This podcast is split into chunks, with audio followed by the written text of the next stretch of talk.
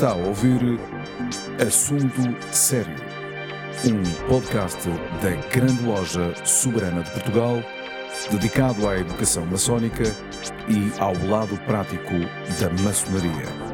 Levamos a todos vós um programa para maçons e não maçons, onde serão abordados temas maçónicos e profanos numa perspectiva maçónica.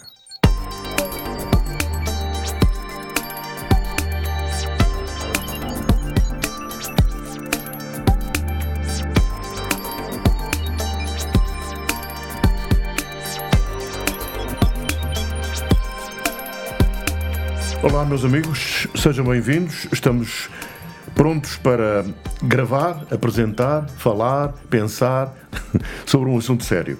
Aliás, todas as semanas pensamos e falamos sobre assuntos sérios aqui neste podcast da Grande Loja Soberana de Portugal. O de hoje, a proposta dos convidados é anti-maçonaria. E os convidados são Luís de Matos, autor e maçom, e João Pestana Dias, grão-mestre da Grande Loja Soberana de Portugal. O que é isto de anti-maçonaria? Bom, vamos pensar, mas vamos falar sobre a questão. Luís de Matos, do pontapé de saída a ti ou não? Pode ser um pontapé. O que é? Não, anti-maçonaria é um pontapé. É, sem dúvida, um pontapé. É muito vulgar conhecer posições de autores que são sistematicamente anti-maçons, ou seja, não existe por trás da sua racionalidade qualquer tipo de argumentação. São por posição anti-maçons. Portanto, a maçonaria é considerada como um lobby fechado, autossubserviente e que tem um objetivo conspiratório muito estranho. Estas ideias, a história da anti-maçonaria também tem uma história. Vem de há muito tempo. E ao longo das décadas tem havido eventos que vão permitindo criar uma conspiração cada vez maior. Uma delas é, obviamente, a conspiração judaico-maçónica, não é? Muito baseada num documento completamente falso, que são os Protocolos dos Sábios de Sião, que é um documento que é apócrifo, sabe-se perfeitamente que é apócrifo. Contudo, é publicado numa época em que, era crescente na Europa um movimento anti-sionista e anti-judaico, não é? Estamos a falar pré-Segunda Guerra Mundial. E muito do que vem descrito nesses protocolos, a ideia é que teria havido uma série de sábios sionitas e, portanto, sábios judaicos que se teriam reunido e teriam preparado um plano para tomar o poder no mundo. E muito que vem nesses documentos, que são uma obra de ficção, veio-se a concretizar no tempo moderno. Mas o mesmo aconteceu, por exemplo, com coisas que foram escritas por George Orwell, e não faz de 1984 uma obra de história, é uma obra de ficção. E temos o mesmo com Aldous Huxley, por exemplo. E todos estes textos, que são textos que procuram, através da ficção, teorizar o que será o futuro de uma distopia, vão encontrar depois, claro. Se o futuro for uma distopia, que depende de nós, que seja, ou que não seja, mas se o for, se nos desinteressarmos pelo futuro da humanidade, se ele o há, vão concretizar-se. Eu posso fazer aqui 3 ou 4 profecias sobre o futuro, e várias, desde que diga que tudo o que vai correr mal, corre muito mal, que vai morrer muita gente e que vai haver muitas guerras, é quase certo que é certo. Claro que sim. Então, claro, se for um pessimista, é quase certo. É mais difícil ser um otimista, porque para que é certo tem que trabalhar por isso. Há uma coisa que preocupa, eu não sei se esta poderá ser a deixa ideal para o João Pestana Dias, que é uma pessoa ser anti qualquer coisa sem saber porquê. Bom, antes de mais, muito boa tarde. Mais uma vez, obrigado pelo convite. Boa tarde, ou boa noite, ou bom dia, não é? Depende da hora. É verdade. Não, estamos boa tarde porque os maçons começam a trabalhar ao meio-dia. Também é verdade, tens razão. E a verdade é que... mas deixam de trabalhar à meia-noite. Exato. Sim, mas há horas extra, mas não são contabilizadas. Digamos que estamos num tempo sem tempo e num espaço sem espaço. E, bonito, portanto, é bonito. A questão antimaçónica é uma questão que, principalmente em Portugal, é recorrente. É recorrente porque, se alguém tivesse o atrevimento de esquecer dela, alguma comunicação social faz-nos ir lembrar novamente. E se calhar até com alguma razão. Porque, todos nós sabemos que o que é notícia é o homem que morde o cão, não o cão que morde o homem. Mas a verdade é que a própria maçonaria não comunica, ou quando comunica, não comunica se calhar da melhor forma. Nós temos um exemplo concreto, ao contrário disto que eu acabei de dizer, felizmente em Inglaterra, que quando onde a maçonaria está muito bem vista, porque a maçonaria está junto da sociedade, mas quando alguém faz uma crítica à maçonaria infundada, imediatamente existe uma resposta dada de forma correta, no timing certo, e as coisas são praticamente resolvidas. Portanto, é recorrente nós vermos notícias sobre a maçonaria em que, quase como um papão, em que, bom, eles poderiam também dizer que aquela pessoa poderia fazer parte de um clube de futebol ou poderia fazer parte de um bairro de Lisboa, mas não, é maçom, portanto, interessa identificar-se sobre isso. Eu acho que é muito importante, porque isto aqui começa a tocar na dignidade do próprio maçom e na essência da maçonaria, que é algo muito sério. Há pouco, para ver como isto é fácil de ser distorcido, Léo Taxil, eu peço ao Luís que fale um pouco sobre algo que se passou e que, bom, faz parte quase do imaginário maçónico dos antigos maçons, que era a maçonaria faz rituais satânicos e a maçonaria é um culto. Bom, e isto foi difundido durante muito tempo por um senhor que se chamava Léo Taxil, em que existem, aliás, postais, hoje em dia, felizmente, a caricaturar esta situação, em que, aliás, um pouco como fizeram com os templários também. Sim. É interessante. Sim. Mas em que depois foi tudo desmistificado, porque percebeu-se quem é que era este senhor, porque é que ele escreveu isto, e ele próprio vem, aliás, admitir que era falso. Mas não interessa, é quase como uma notícia que é uma difamatória sobre alguém que aparece numa primeira página de um jornal, mas depois, quando se sabe a verdade, ou esse jornal não publica, ou então vem num rodapé, numa última página. É mais difícil desmentir do que mentir. Como é lógico. E hoje estamos... nós vivemos... Estamos na era das fake news, não é? Atenção, que o Léo Taxil tem um twist interessantíssimo. É que ele próprio vem confessar que é mentira e ninguém acredita. Pois. Isto é extraordinário, porque dizem, tu és um mentiroso, como é que vamos acreditar? É. Porque ele já tinha anteriormente tido uma carreira como escritor anticatólico. Muito grande. Até que tem um ato de contrição, quando já não consegue vender mais livros anticatólicos em França, estamos a falar de 1885, tem um ato de contrição e pronto, junta-se à igreja e começa a publicar livros antimaçónicos, nomeadamente este famoso, que é um exposé da maçonaria, onde aparece o diabo desenhado, é a fotografia mais conhecida, o desenho mais conhecido que há antimaçónico, que é uma falsidade absoluta, uma cabra que os maçons cultuam. E vai ter uma influência tão grande, por exemplo, que há países onde o bode é relacionado com a maçonaria por causa disto, até pelos maçons, não sabem de onde vem essa associação. Até esta data não havia relação absolutamente nenhuma entre uma coisa e outra. E isto acontece muito, de serem os próprios maçons a adotarem, por não estudarem bem, certas ideias antimaçónicas. Aconteceu mesmo no final do século, aliás, início do século XIX, nos Estados Unidos. Havia uma história que se contava de um certo Morgan, que foi assassinado por uma loja, creio que de Massachusetts, porque tinha traído a ordem. E este homem nunca existiu.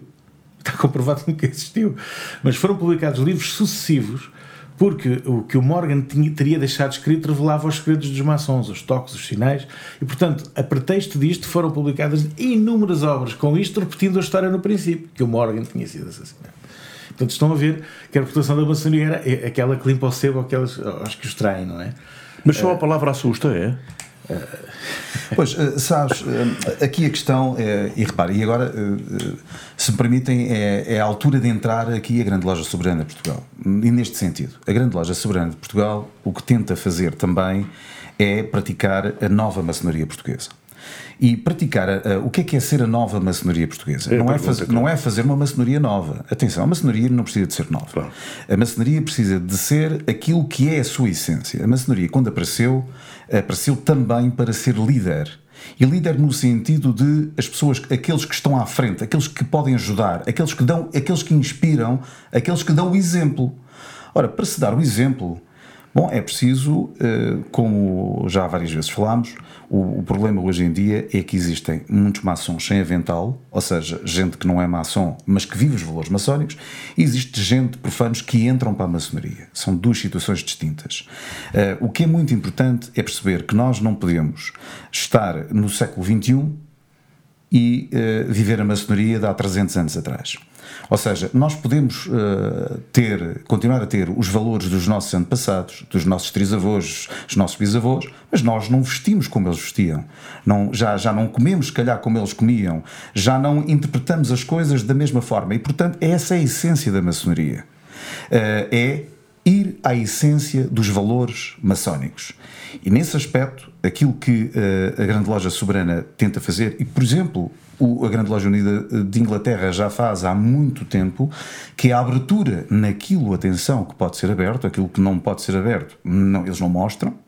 Temos um exemplo bastante interessante para os nossos ouvintes que quiserem ver um programa que dá na Netflix, que se chama The Freemasons, e que explica de forma cristalina isto que eu acabo de dizer. Ou seja, aquilo que pode ser visto, há uma desmistificação para aqueles que tinham um preconceito sobre a maçonaria, e aquilo que não pode ser visto, que é da ordem da privacidade, da ordem do privado, não é revelado. E isto tem a ver com nós só amamos aquilo que compreendemos. Então, para compreender, é preciso não haver um preconceito, é preciso perceber o que é que se passa e depois fazer um julgamento. E aí sim. Agora, é muito importante esta temática, no sentido em que é preciso que as pessoas, pelo menos, saibam. Nós, a Grande Loja Soberana de Portugal, tem feito de forma humilde e modesta, mas assertiva e determinada, aquilo que está ao seu alcance. Ou seja, é explicar o que é aquilo que pode ser dito sobre a maçonaria. Fazemos várias open houses, temos programas não só no podcast, mas no nosso site, fazemos conferências, para mostrar a essência da maçonaria. E ações de rua, por exemplo. Nós somos conhecidos por fazer. O resto é demagogia, é falar, é fazer. E, portanto, é isso que nós temos estado a fazer. Mas há uma questão que eu, enfim, tenho que pôr, como, digamos, que condutor deste podcast, que é, se existe uma anti-maçonaria, quem é que defende a maçonaria? Quem tem que defender a maçonaria é a obra da maçonaria. Por isso é que ela não é tão bem defendida. Falta a obra, não é? É a obra. Há muitos obreiros, mas a obra não parece não querer aparecer. Quando a obra aparece, ela efetivamente brilha. Se nós formos buscar ao passado, há imensos maçons que fizeram a obra que ajudou a transformar o mundo. Não precisaram de andar a fazer negócios, nem precisaram de andar a ser membros de governos. Conseguem transformar efetivamente o mundo. E isto faz-se pelo seguinte... Durante muito tempo houve um bocadinho a ideia de que a evolução das espécies e até da humanidade tinha a ver com o confronto, com a guerra, tinha a ver com a sobrevivência do mais apto, a sobrevivência do mais forte, e por isso eliminava-se o mais fraco e as sociedades evoluíam. E veio-se a descobrir que a sobrevivência das espécies, apesar de ter um mecanismo destes, aquelas que sobrevivem são as mais aptas, não as mais fortes. O que é que significa aptas? São as que melhor cooperam. E a cooperação entre as espécies, entre as ideias, no caso da humanidade, é extremamente importante. Porque apesar de haver em conflito toda uma série de conceitos, ideias, propostas, formas de fazer, de viver, etc., e, portanto, políticas, é quando essas ideias são sobre uma mesma mesa e conversam entre elas, é que é possível, efetivamente, encontrar ideias novas que sintetizam as diversas oposições anteriores. E assim chegamos a novas formas de ver o mundo. Ora, o movimento antimaçónico começa, efetivamente, podemos dizê-lo, ainda no século XVIII. Portanto, a maçonaria é organizada em grandes lojas em 1717 na Inglaterra, e 20 anos depois, em 1737, dá-se a publicação da primeira bula antimaçónica, que tinha sentido nessa época. Porquê? É a primeira bula antimaçónica de um Papa. É precisamente aquela que explica, era o Papa Clemente XII, é aquela que explica porque é que a Igreja Católica Apostólica Romana não entendia que os seus membros pudessem fazer parte de uma loja, e tinham razão, porque diziam, nessas lojas reúnem-se pessoas de vários backgrounds religiosos. Temos anglicanos, temos protestantes, temos católicos, temos judeus, e isto, nesta época, início do século XVIII, era muito mau. Mas ainda hoje se mantém essa ideia de não haver religião na maçonaria, não é? Não pode haver discussões religiosas, claro. nem políticas na maçonaria. Portanto, não pode haver na maçonaria, daquela que é chamada maçonaria regular, aquela que segue os preceitos dos landmarks. Mas porque pode... há depois diversas obediências que podem não o seguir, não é? Claro. Mas a vasta maioria do mundo maçónico efetivamente segue estes preceitos, onde é proibida a discussão política ou religiosa. Mas esse, não era isso que se dizia nesta bula, não era que se discutisse política ou religião, não. Sim. Pessoas de diversas religiões discutiam aqueles temas que queriam discutir. E esta liberdade de pensamento em 1737 é um crime. E é o que esta bula diz, e era verdade para 1737. Entre 1737 e hoje, 2019, não há nenhuma nova racionalidade para a condenação das bulas papais. Todas as que se seguiram, e seguiram-se várias, nomeadamente no tempo do Léo Taxil, em 1885, o Papa Leão XII, se não estou em erro, onde apenas reafirma a bula anterior, dizendo que mantém-se a condenação a todos aqueles que pertencem a associações como a maçonaria, que é listada, não é? Mas não era a única. A Carbonária, por exemplo, a Carbonária, com a qual a maçonaria esteve muito próxima aqui em Portugal e que levou ao regicídio a partir de uma loja carbonária, com a conivência, sem dúvida, da maçonaria. Com a conivência, há quem diga que mais do que a conivência, com uma certa instrumentalização. Portanto, é natural que exista um movimento antimaçónico que tem sentido, ou que teve sentido, há 100 anos atrás. Neste momento já passaram mais de 100 anos. Neste momento não faz sentido? Neste momento o que faz sentido é informar-se. As pessoas devem informar-se. Uhum. Para dar uma noção sobre a relação da Igreja com a maçonaria, ela é tempestuosa, mas é regional. Não há uma posição central, por mais que digam e que publicam, não há uma posição central. Não existe nenhuma declaração dos últimos 20 anos em que a Igreja, na sua sé, que é o Vaticano, tenha feito uma declaração pró ou contra a maçonaria. Okay? Existe, contudo, o desaparecimento da maçonaria da lista de sociedades às quais um católico não pode pertencer. Isto aconteceu durante o Vaticano II, o concílio, no qual se reviu quais eram essas organizações e foi publicado. E, portanto, existe, essa lista existe. E durante os anos 70 e 80 houve uma comissão entre a Igreja, designadamente o Bispo de Boston e, na Alemanha, o Bispo de Colónia, onde estudaram com as lojas maçónicas se havia ou não incompatibilidade e não chegaram a encontrar nenhuma incompatibilidade e, portanto, não houve uma declaração nesse sentido. Há, nessa altura, uma declaração do Bispo Ratzinger, mais tarde Papa, mas não como Papa, que, descontente com as conclusões da Comissão, diz que é incompatível ser maçom e ser católico, mas o Bispo Ratzinger é um dos muitos bispos da Igreja e tinha, nesta altura, a posição que tinha, que era dentro de um conjunto de poderes do Vaticano. Não foi seguido por ninguém. Quando ele foi Papa, foi pressionado várias vezes para refazer a declaração e não a refez. Portanto, por alguma razão não a refez. Por alguma razão não a refez e, portanto, do ponto de vista documental, não podemos encontrar uma condenação explícita da Igreja. Existem condenações ou de bispos, ou às vezes de cardeais, há uma, mas essas condenações não são da Igreja. A Igreja é composta de 23 igrejas. Por exemplo, a Igreja Lusitana, que tem um patriarcado, um dos poucos patriarcados da Igreja Católica Apostólica Romana, se quiser fará uma declaração antimaçónica. Nunca a fez.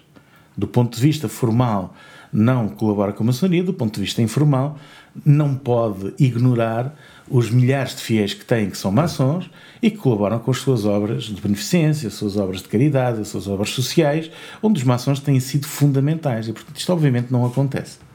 Não é? Claro. João, esta questão é muito interessante e, naturalmente, poderíamos propor que, num desses próximos podcasts, falássemos sobre a maçonaria cristã, não é? É capaz de ser interessante, não é? É interessante. Há pouco estava a ouvir-vos a falar sobre uma das questões que faz parte dos landmarks, que nós cumprimos escrupulosamente. Aliás, nós, possivelmente, seremos a maçonaria que, de forma mais escrupulosa, cumpre os landmarks em Portugal.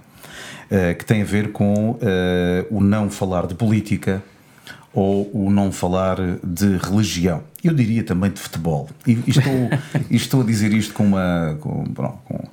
uma certa piada. Porquê? Porque quando se fala em falar quando nós referimos não falar de política ou não falar de religião, não estamos a falar de política, estamos a falar de política partidária. Porque política é tudo o que o ser humano faz, claro. Tudo o que nós fazemos, tudo o que nós pensamos é um ato político. Esta é só uma atitude política, dizer que não se deve falar de política. Como é lógico. Falar de educação é falar de política, não é? Sim. E, portanto, porquê? Porque a maçonaria é um polo de tolerância. é um polo de entendimento. E, bom, nós podemos pegar num dos símbolos maçónicos, que é a romã, que, bom, para alguém que não seja maçom e que não sabe, a romã, nós ao abrirmos uma romã temos centenas de pequenos frutos. Portanto, a romã significa, tem esse simbolismo que já aqui falámos, a unidade na diversidade. E, portanto, é isso que deve acontecer em maçonaria. Nós temos idades diferentes, condições sociais diferentes, raças diferentes, acreditamos, se calhar, em situações completamente distintas. Podemos ter judeus, podemos ter budistas, podemos ter católicos, podemos ter muçulmanos, podemos ter hindus, podemos ter gente que nem sequer tem religião, mas acredita no chamado grande arquiteto do universo, em termos da maçonaria regular, ou seja, aquela que cumpre de forma escrupulosa os landmarks, mas para nós é mais importante aquilo que nos une e não aquilo que nos desune. E é nesse sentido que a maçonaria, no meu entender, se torna mais importante do que nunca nos tempos que nós vivemos. Nós estamos a passar, a humanidade já passou por tempos piores, mas estamos a passar um tempo de transição. E está a acontecer agora, nas nossas vidas. Está a acontecer. O que é que vamos fazer com isso? De que forma é que nós vamos lidar com isso? Ou seja, não interessa o que acontece. O que interessa é o que é que nós fazemos com aquilo que acontece.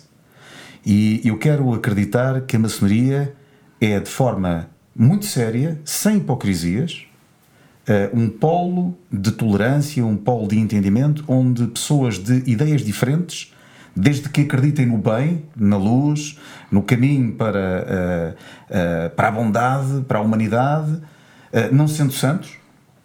Portanto, todos os santos têm um passado, todos os pecadores têm um futuro, diria. O que é que nós vamos fazer? Este é um polo que cada vez mais é importante. Mas sei assim, porque é que há tanta gente contra? Se calhar por aquilo que o... Eu não sei se é tanta gente, que o Luís acabou de dizer. É uma questão, nós vivemos numa época de informação, se calhar era importante. O problema é que já vivemos numa época de desinformação também.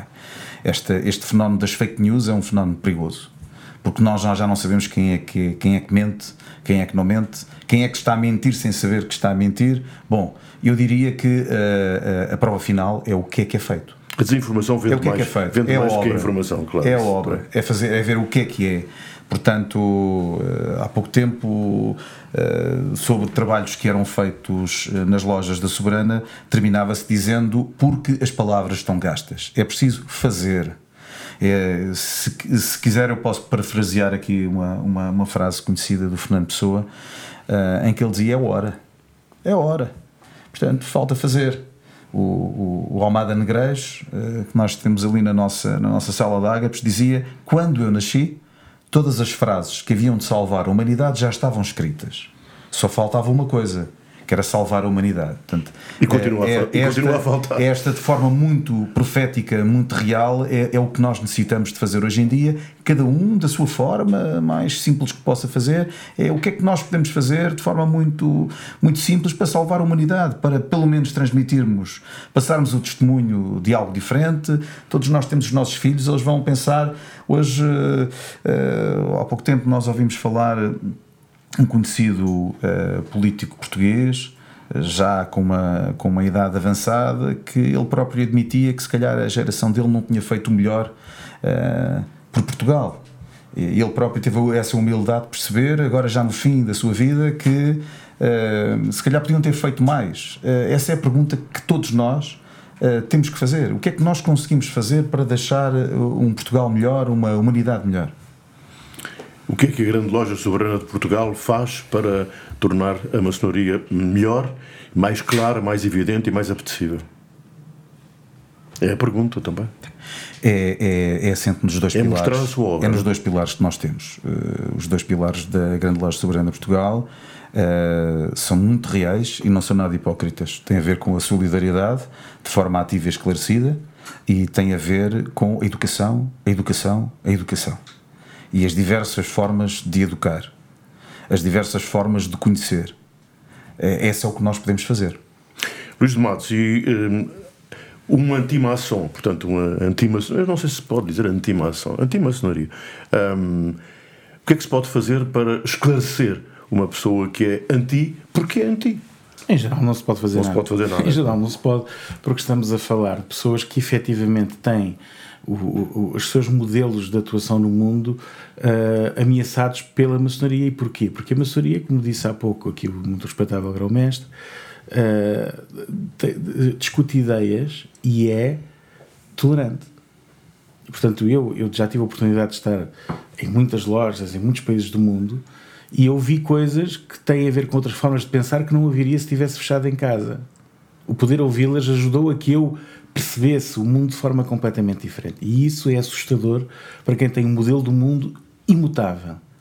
Tem uma proposta para o mundo que é aquela, a sua e a única, não é?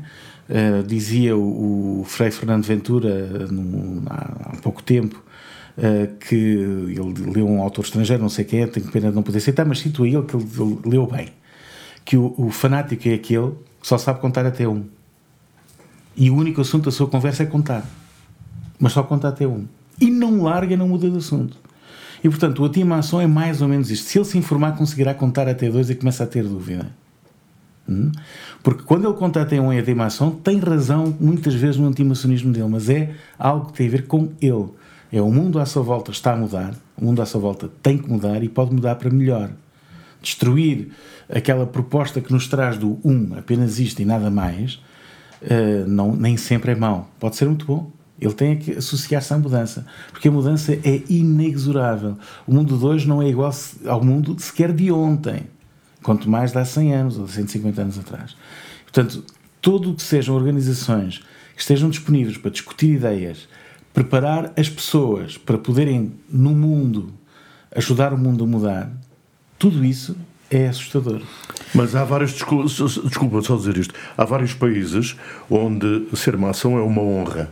E isso tem a ver com o quê? Com o avanço cultural, avanço... Tem a ver com obras. Tem a ver com obras. Simplesmente com obras. Por exemplo, os Estados Unidos é um caso... Mas a Inglaterra também, não é? Sim, a Inglaterra também, mas nos Estados Unidos cita-se imediatamente o George Washington e muitos outros que nos deixam a pensar. Seguramente esses não são a gente que anda a cultura do diabo, não é? Quando a gente pensa num Peter Sellers, por exemplo, quando a gente pensa num Sir Arthur de Conan Doyle, quando a gente pensa no Winston Churchill, se calhar eles não saem à noite para ir passear e juntar-se com os amigos a fazer cultos ou uma cabra. Obviamente que não. Há qualquer coisa de mais profundo aí. E a atuação deles no mundo tem muito a ver com a forma como veem o mundo, que é este mundo que é feito por todos. É feito por todos, é democrático nesse sentido, não é? Não é caótico, não é, é um mundo que tem ordem, mas essa ordem obriga a que falemos todos uns com os outros e que possamos falar com o outro e com o outro construir o mundo. Não é fechar-nos na nossa própria capa e dizer esses são não sei o quê, apontar o dedo lá. Isso, bom, quem viaja muito sabe que é a mesma coisa que se passa com Portugal. Em alguns países, especialmente da Europa, há aquela situação onde existem imigrantes portugueses que, bem, eles não conhecem a história portuguesa. E é se calhar por não conhecerem, se me permite fazer esta analogia, que falam. E, portanto, desconhecem e falam coisas que não sabem. E isto passa-se muito com a maçonaria. Eu tive a oportunidade, de forma muito, muito breve, mas para mim teve uma intensidade enorme, de há muitos anos atrás, penso que em 88, 89, conhecer o Agostinho da Silva. E ele disse-me uma coisa, não sei se a frase era dele, mas para mim passou a ser dele. Aliás, o Luís conheceu bastante bem, que ele dizia que a segunda vez que nós passamos por um rio, cruzamos um rio, nem nós somos os mesmos. Portanto, a mudança é inexorável, ela acontece, nós temos que estar preparados para ela e, de preferência, temos que ser os tais líderes no sentido de estar à frente da mudança. Porque as estruturas mais pequenas discutem as pessoas, as estruturas medianas discutem eventos e as estruturas verdadeiramente de liderança discutem e falam sobre ideias. É o que nós tentamos fazer todos os dias. Conforme já foi dito, na Soberana nós não formamos discípulos, formamos mestres. E aqui não queremos ser os eternos aprendizes, queremos ser os mestres em interna aprendizagem. É uma diferença de visão, apenas. Tem a ver com isso. Parece-me que é uma diferença fundamental para explicar também a razão de ser desta antimaçonaria. Ou seja, a Grande Loja Soberana de Portugal faz obra, faz o possível para demonstrar qual é o caminho correto, o caminho certo. Estou e o certo também. Vejamos, sempre que a maçonaria fez obra, nunca teve grandes problemas. O problema é quando os maçons fazem desobra. Isso claro. É que é quando vão instalar o caos.